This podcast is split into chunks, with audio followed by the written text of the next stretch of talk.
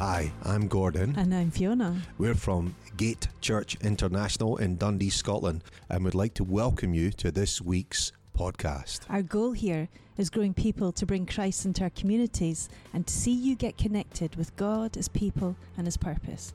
We hope this message inspires you in your faith journey. Thank you.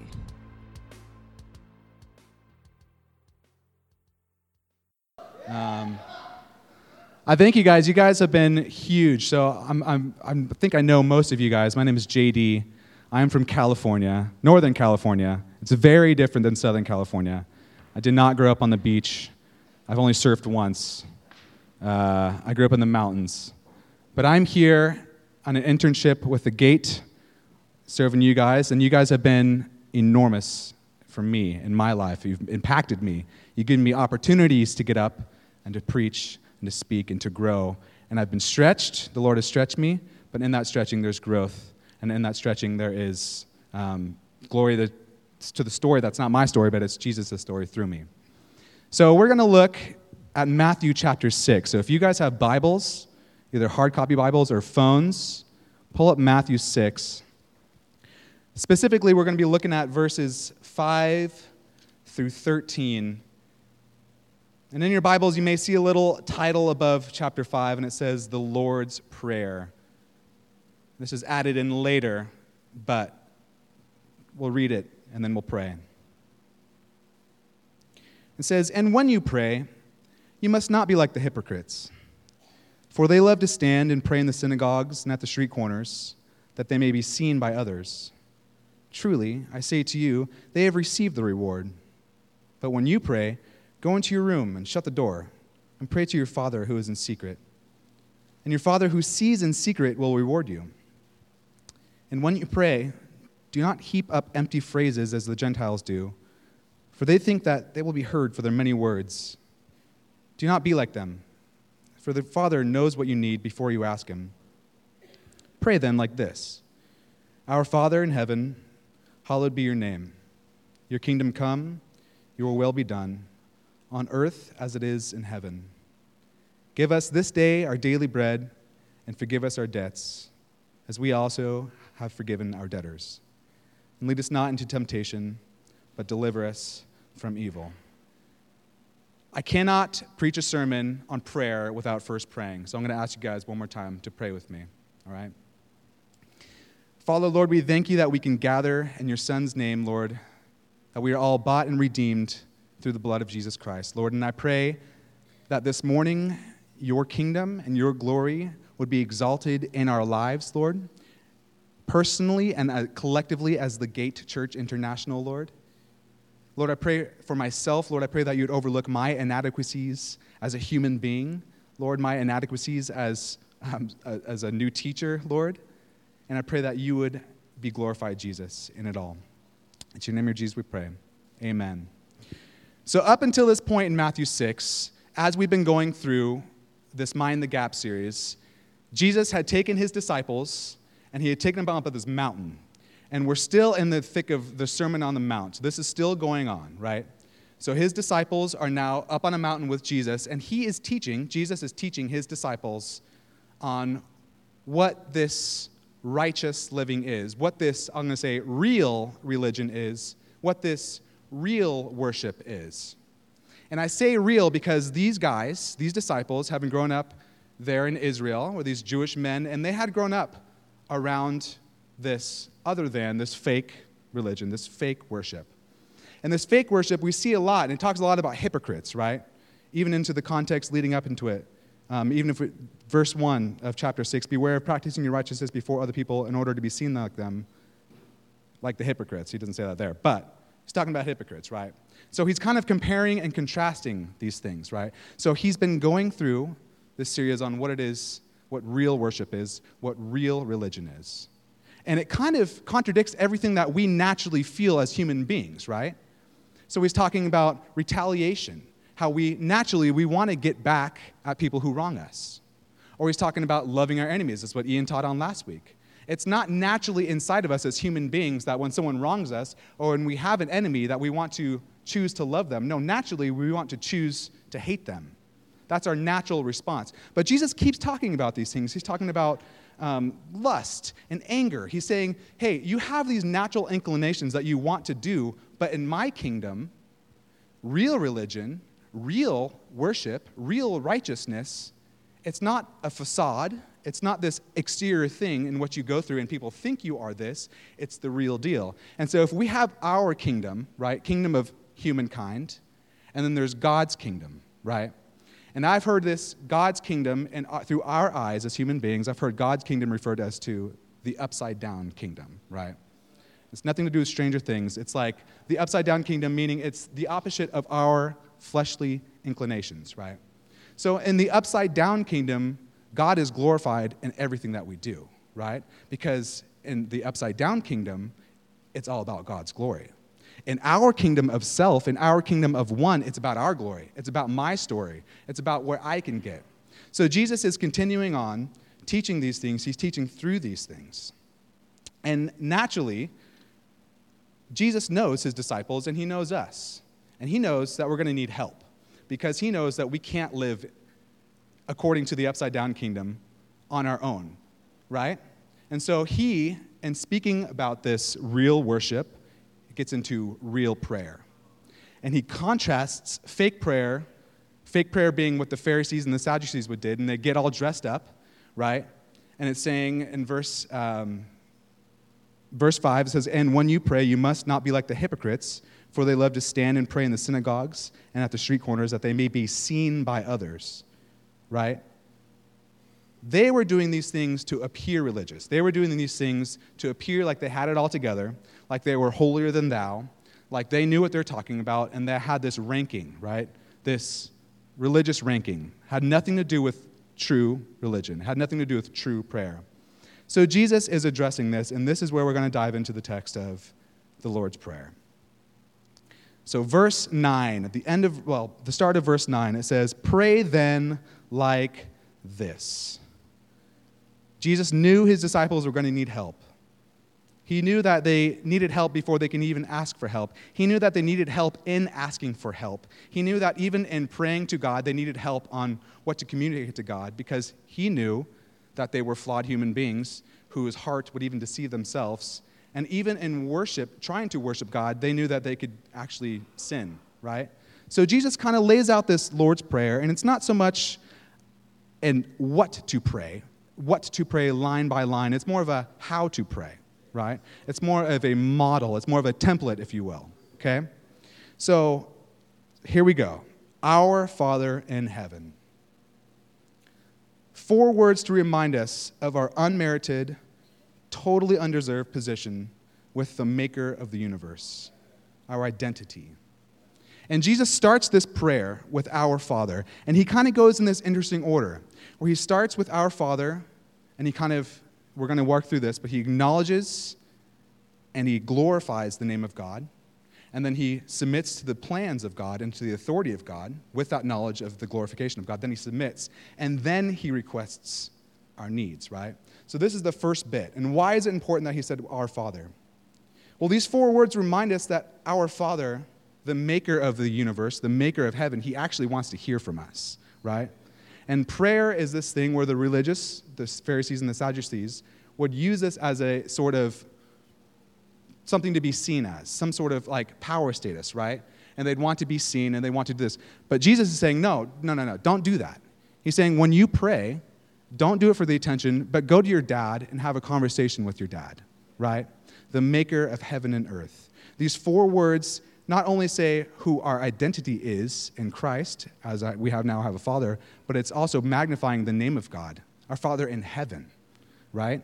It's not like our fleshly dads. It's not like our earthly dads. In a room this big, there has to be broken relationships with, between father and son, right?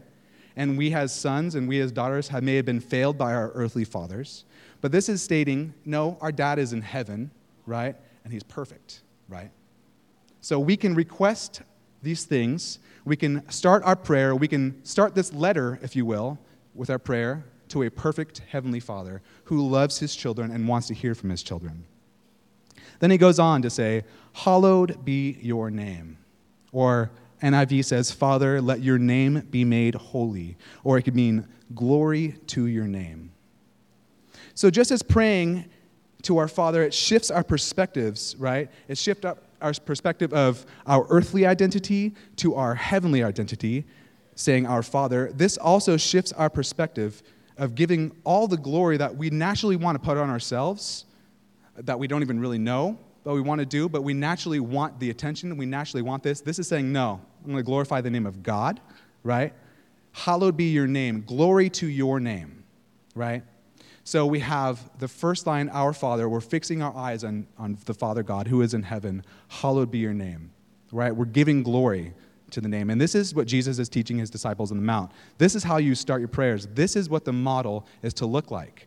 And there's a specific order in which he's doing this. Here we petition that everything else, everything else in our lives, no matter what, the main thing that God would be glorified. Right. In the first two lines of this prayer, Our Father in heaven, hallowed be your name, we are acknowledging who God is and we're glorifying the name of God. We're putting the eyes off of ourselves and off of our glory and off of our problems, even, and we're putting them back onto the Father in His glory and acknowledging and glorifying who He is, our hearts become tuned and become postured to receive what's next, right? And what's next is submission, right, to the Father's plan, to the Father's will.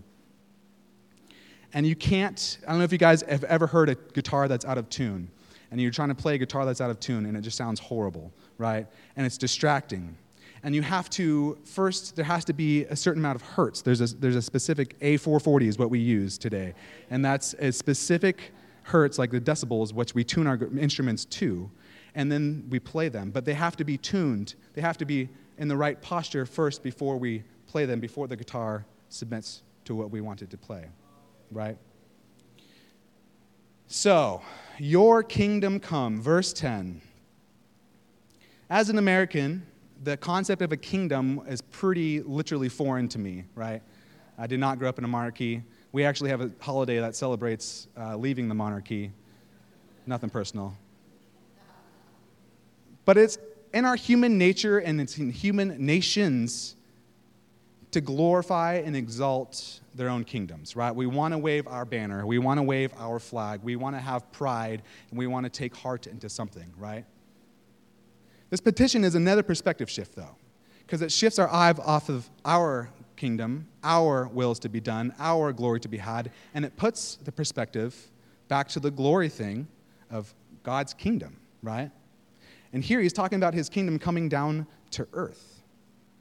And Jesus was very clear about this. The Father, his plan was very clear about this. And are we living our lives in preparation for that kingdom? Are we preparing ourselves? Do our actions, does the fruit of our lives actually look like it's living and putting our treasure up into a different kingdom, or is it looking like it's just all here, right? Naturally, I want to lay up treasures here on earth. Naturally, I want to create an IRA and get retirement. And naturally, I want to have a bunch of instruments. And naturally, I want to have these things. But at some point, they stop being for the glory of God and start being for the glory of myself, right? And all of those things moth and rust will destroy, but he, whoever leaves, lays his, uh, treasures up in heaven, where moth and rust cannot destroy, right? He's talking about his kingdom. In this petition, like I said, it's another perspective shift. So we have our Father in heaven, we have acknowledged and we have glorified God, and we have acknowledged his kingdom, right? And now for the kicker it's your will be done on earth as it is in heaven. Now, looking around the demographic of this room, and I'm not at all limiting the struggle of God's will just to one specific age group, but I can only speak as a 26 year old, and I know there's a lot of young adults here, right? So I know growing up, the, subject of God's will was one of the most confusing and one of the most frustrating things in my entire life, right? Because I did desire to do God's will, but I always got so confused on what that actually was. And when it was becoming more and more clear to me, it was more and more clear that I didn't want to do it because it means I had to die to myself, right? Your will be done. What is God's will?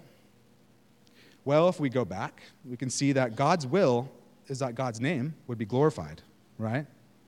And God's will is to be glorified in our lives, through our lives, and everything that we do, God would receive glory, right? Yes, this does involve dying to ourselves because we want the show as well, right? We want to receive some of that glory. It's in our natural state, right? We are created to worship something, and when we don't have when we don't know God, we will worship ourselves, right? So, in submitting to ourselves, we submit to ourselves to God's will. And it's a scary concept because we think that God, if we have a skewed concept of God, if we have a skewed concept of what a, a heavenly father should be like, we think that God's going to take away everything and make our lives miserable, and that will be heavenly drones slaving away and absolutely being miserable through life. But that's not the case, right? Because we know that the Father has the best thing for us. And the Father's will, God's will, is the best thing. But what I found in my life is I have, I've had, and I still have, a lot of good things that I like to hold on to. But when it's time for God to give me the best thing, I have to get rid of that good thing in order to receive the best thing. And getting rid of the good thing can be really, really hard. Getting rid of the good thing could be letting go a relationship. Getting rid of the good thing could be letting go a job opportunity. Getting rid of a good thing could be letting a dream die. And if you're a dreamer like me, that is horrible. And it took years, right?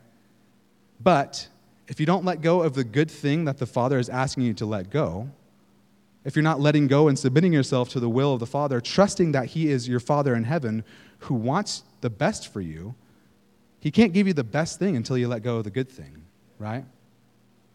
And so it's the knowledge of who we are in God, who God is, that we submit ourselves to the will of the Father. So, following our acknowledgement of who God is and glorifying His holiness, we've now, in the prayer, we've now submitted ourselves to His authority and His plan for our lives, knowing that He wants the best for us, knowing that He is good, knowing that He does not want to harm us, but He wants to prosper us. That is His plans for us, right? We have to trust Him and we walk in those things, right? So it's important to remember all of those things, where we have submitted ourselves to, who we have submitted ourselves to, and the glory of whom we have submitted ourselves to. It's important to remember these things before the next petitions that we're going to read into. The next petition is Give us this day our daily bread. So it's only after we acknowledge, like I said at the beginning, it's only after we acknowledge and glorify who God is. It's only after we submit ourselves to that God, to our God, that Jesus now goes into now, after first praying for the glory of God to be made whole in your life, after first praying for his kingdom, after first submitting yourself, then you request, right? And the reason that Jesus did this, I believe, is because it's perspective.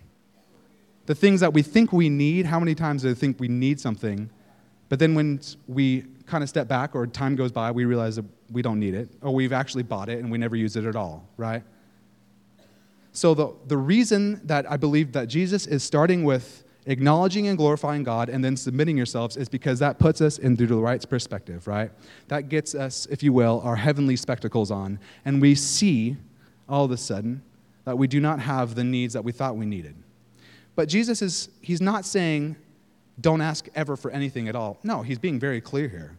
This is the Lord's Prayer, if you will. He's also, it's, it's a spiritual aspect, but he's also saying, Give us this day our daily bread. It's a very practical thing, right? Listen, our dad knows exactly what we need. Go back to verse 8, if you could. It says, Do not be like them, for your father knows what you need before you ask him. Our dad knows exactly what we need. Our dad wants to bless us. Our dad wants to hear us out about the little things, about the big things. He wants to hear about bread, right? Like he wants to hear about the huge things in life, but he wants to have a conversation about the small things. Our Heavenly Father, the Maker, the Creator of the universe, wants to hear about the small things, right? Our dad wants for us to always look for and always depend on Him for provision, right? He doesn't want us to take assumption. He doesn't want us to just trust in our finances or trust in our bank account. He wants us, even if we have the funds there, He wants us to trust in Him, right? And I don't know if you guys have ever experienced it, But sometimes when we're getting a little bit too much, relying, relying too much on our own selves, God will take something away. And then we kind of wake up and realize, oh, wait, I was really depending on that. That was my functional savior for this season, right? So God wants us to depend on Him and just to ask Him for the little things, to ask Him for those things, and to thank Him when we have those things.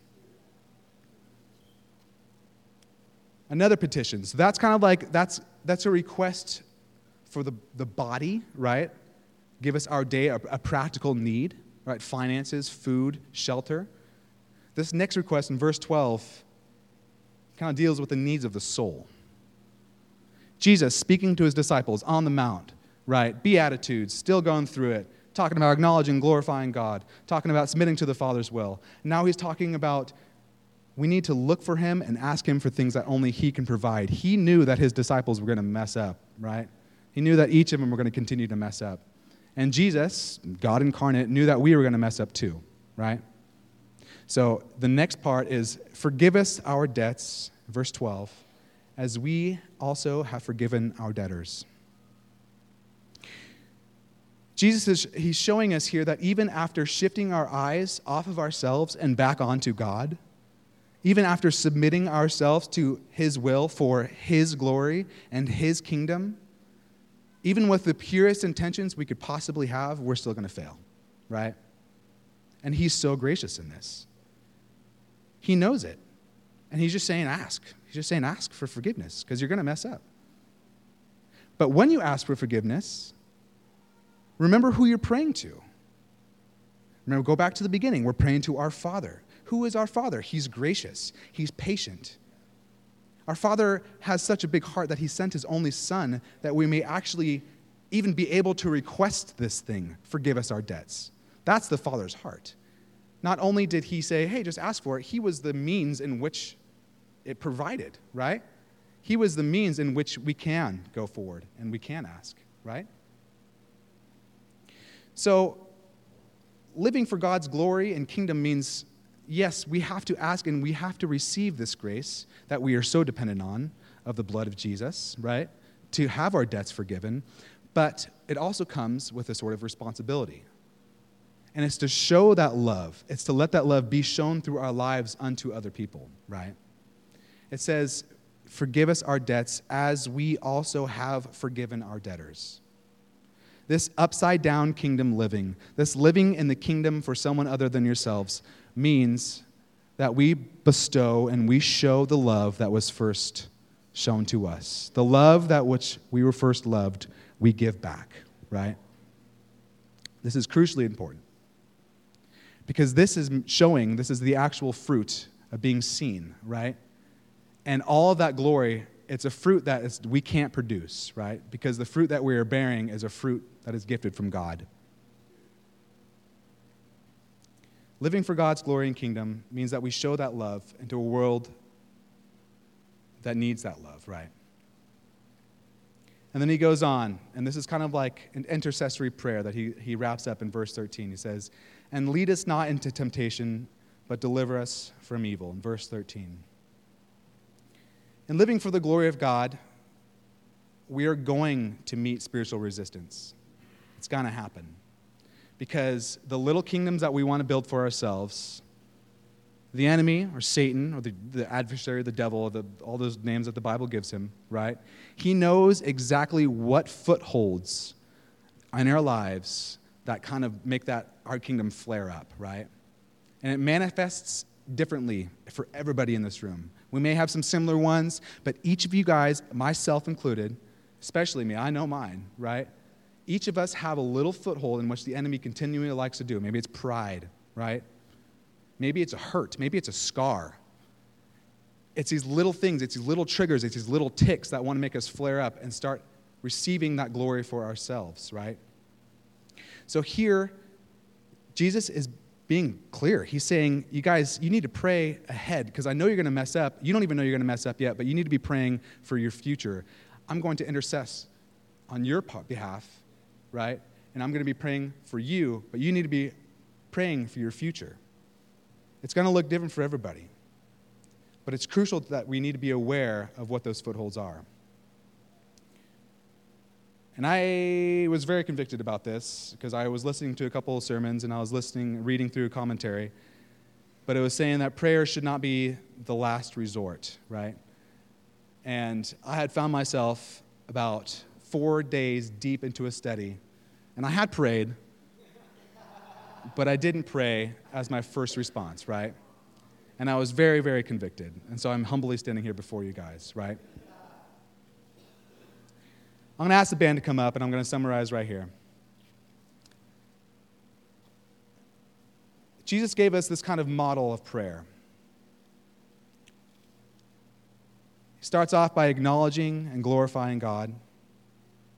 And in the knowledge and the glory of God, we submit ourselves to who that is, right? And then after submitting, we look to Him to provide the things that only He can provide. Our Father knows best. Maybe you're in a painful season. Is God being glorified in your painful season? It's uncomfortable for you, but is God receiving glory? Are you allowing God to receive glory in your pain? Maybe you're in a really fruitful season. Maybe life's going good for you. Is God getting glory? Are you allowing God to receive the glory of the favor of the fruit that is in your life? Maybe you're praying about the next chapter, what to do next, where to go. Are you glorifying God in that? Are you deciding, are you making decisions based on the glory of God, or are you making decisions based on the glory of self? The glory of comfort? Whose kingdom are you striving for in your next decision? Right? I'm going to pray the best I can to model this prayer. If you guys could pray with me. And then we're going to take this response, right? And we're going to glorify God with it. We're going to take all this knowledge and we're going to turn it back to where the glory deserves and the glory belongs, and that is to the name of Jesus, right? Pray with me.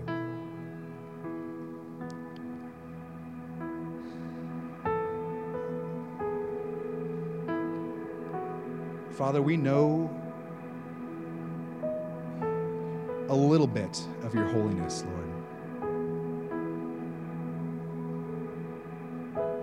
Lord, we know that you are mighty, but our brains literally can't comprehend all of it because you're bigger than that, Lord. Lord, we know that we live in a world that is fading, Lord, but we know that your kingdom is arriving, Lord, and we know that it's going to be forever. Lord, we know that you want the best thing for us, Lord. And the best thing for us is that you would receive glory, that you'd receive praise. Lord, we submit ourselves to you. Lord, we ask that you would be gracious with us as you are already. And Lord, we ask that you would give us what we need practically, Lord. But for all of it, Lord, would be for your glory in our lives, Lord. And if it's discomfort that we're facing, Lord, if it's, it's a lack of something that we're facing, Lord, if it's for your glory, Lord, we ask that you would sustain us in this time. Father, we ask that your holiness and glory in our lives would be made known, be made great. It's your name, Jesus, we pray.